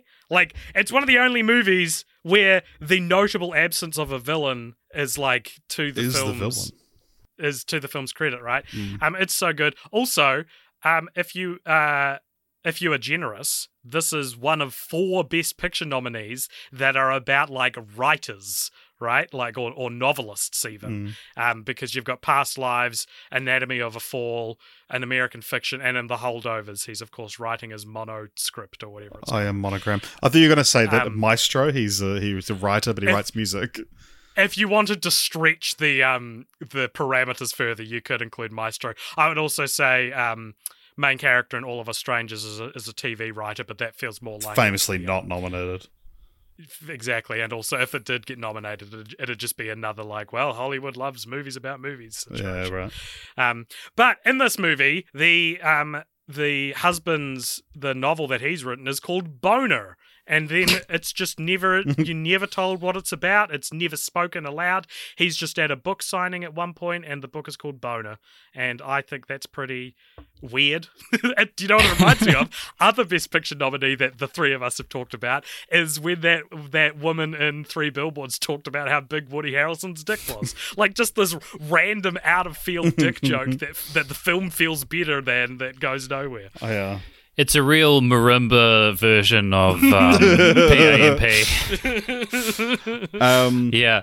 I wish I had something intelligent to add about this movie, but it's just so good. Add something dumb if you like- want. Uh, I don't even have anything dumb or interesting to say about it. It's so well acted. It's like it's so kind of specific and small in a way that like you know that so many fucking people in Hollywood or positions of power would be like, "Oh, I don't get it" if they like read the script or whatever.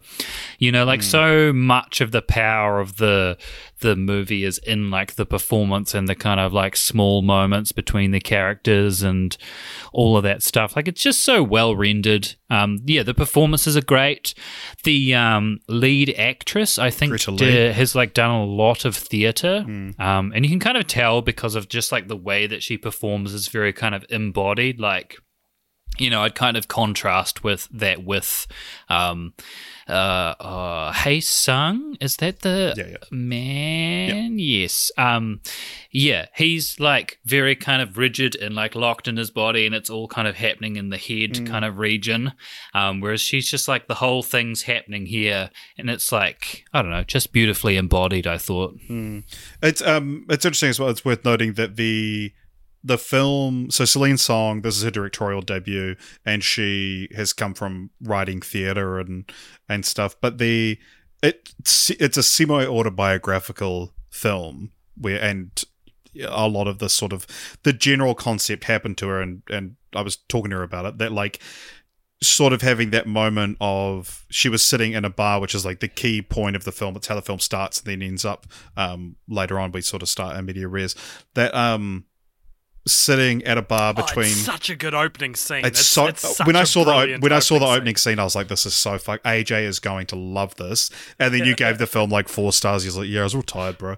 Um, but the yeah, it starts off with like you see these three people, um, uh, Nora, her husband, and uh, well, essentially Nora, a white guy, and an Asian guy, and it's a voiceover from uh, you're watching it from the point of view of people sitting across the bar from them, and they're playing that game of like, okay, what's the relationship between these two, between these three people, and they're like, yeah, I don't know, it's just hard, but yeah, Celine Song found herself in that situation between her husband and her childhood sweetheart, and she was the translator, and just the idea that it's like these two people from such separate parts of her life, and two people who who should have nothing to do with each other are connected by their love for her essentially.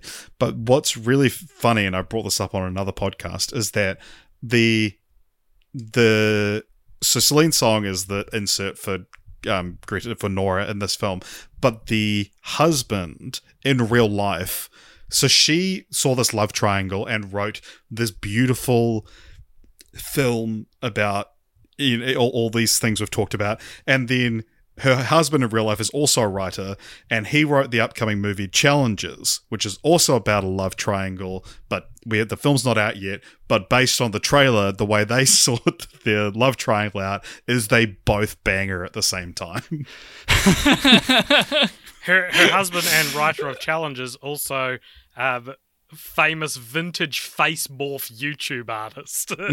Remember when you'd use face warp on the like on the on the IMAX? This is the dude that if you if you know if you're familiar with the genre, this is the dude that made the potion seller um, video, which is r- truly an all timer uh, YouTube video, I think. And if you his name is very hard to pronounce. It's like Justin Kurtz, um, and his channel is so funny, and it's all you feel stupid laughing at it because it's all face morph shit. Yeah. But he he essentially uses different morphs to play different characters, and he's so fucking funny. There's there's one where where he's he's just he'll like move into this fucked up face and he'll be like, People change, Rod, people change and then he's like, Oh yeah, but everyone changes, you can't get mad at people change, Rod. And it's so funny. It's it's uh, you gotta watch it. Um, Look up people change, Rod. yeah, past lives, man. This is like so good.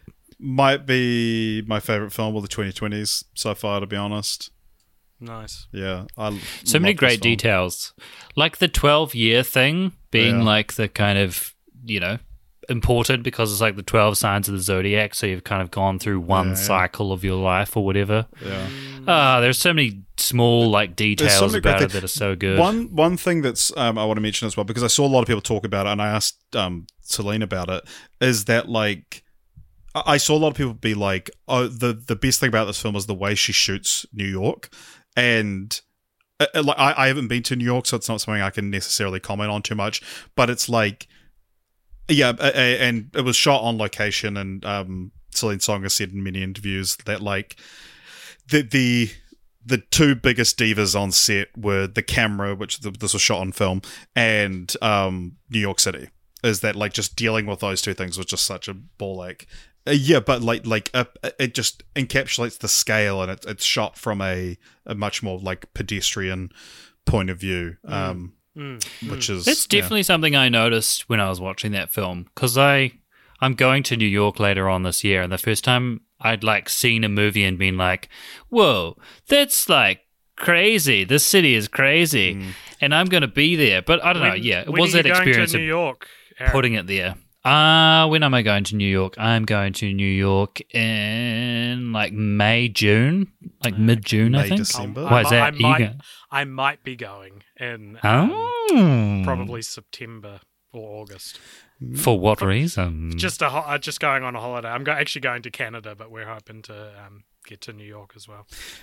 cool, man. But the I, I think it's what the, it's because it's shot sort of through Hae Sung's perspective of like a pedestrian or like a um a tourist seat for the first time.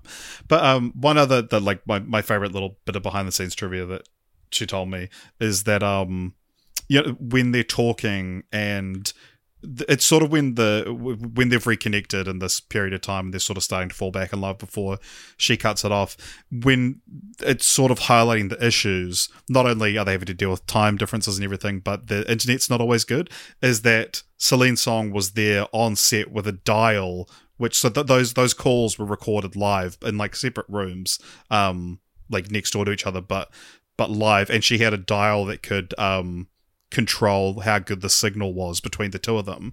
And so just as they were getting into it, she would make the internet lag. Um, and so that was all done live. Awesome. Wow. That's amazing. Yeah, so that is the films. Also, should mention um, this is only nominated for screenplay and picture, which is it's fucking bullshit. There was a there was a time when this was like everyone's pick for the the win. I Yeah. feel like when it first Mm. dropped. Yeah, Uh, when when when I did the interview, um, I I was talking to her about the odds, and I was like, "This is pretty high." Like, I I, th- I also- she she should have been nominated for best director. I like I also th- I would put you her know, so high above Greta Gerwig to be nominated for best director. I, I would also say that the three leads. I, this Mm. isn't a game where I'm replacing who was nominated, Mm. but the three leads. I was like, these are all such such good performances. like I don't I don't know if you could only nominate one. I don't know which one I would I would Mm. necessarily choose. You know. Yeah. Yeah. Also, so um, a, a John Magaro who plays um Arthur is married to a Korean woman in real life, so he already has like a little bit of Korean, and yeah, he was like, "Do, do you want me to brush up?" Um, because like I know a little bit, I guess, and she was like, "No." That is the perfect amount to know. like, what you pick up being married to a Korean person, that's all you should know. Mm, nice. Well, that is our Oscars cheat sheet duology episode done for the year. We will be back in another two. we do weeks. have one award left to cover, which is what do we think is going to win Best Picture? Oppenheimer. Uh, Oppenheimer. Yeah, probably Oppenheimer. Damn, Um, Oppenheimer. Yeah, let us know what everybody, what you guys think. You can do that in the Discord, uh, which there'll be a link to in the show notes. Um, you can also support us on patreon.com slash cultpopture if you like. Um, and otherwise, just follow us on all the uh, evil conglomerates that rule the social medias. Um, Aaron, thank you so much for once again coming in and just laying waste to me. Every every opinion, everything I said, you didn't just like rebut, but you rebutted so uh, intelligently and in a way that made me look like a worse person after you were finished. So well done. Uh, and we will be uh, yeah back in two weeks for an Oscars post mortem. Is that correct? Yeah. We're doing that this so year. So it'll be a day or two after the Oscars because we will record it. It's a Monday out, so the podcast will be late in two weeks. There we go. Um, stay tuned for the post credit scene after this music ends, and we'll see you next week.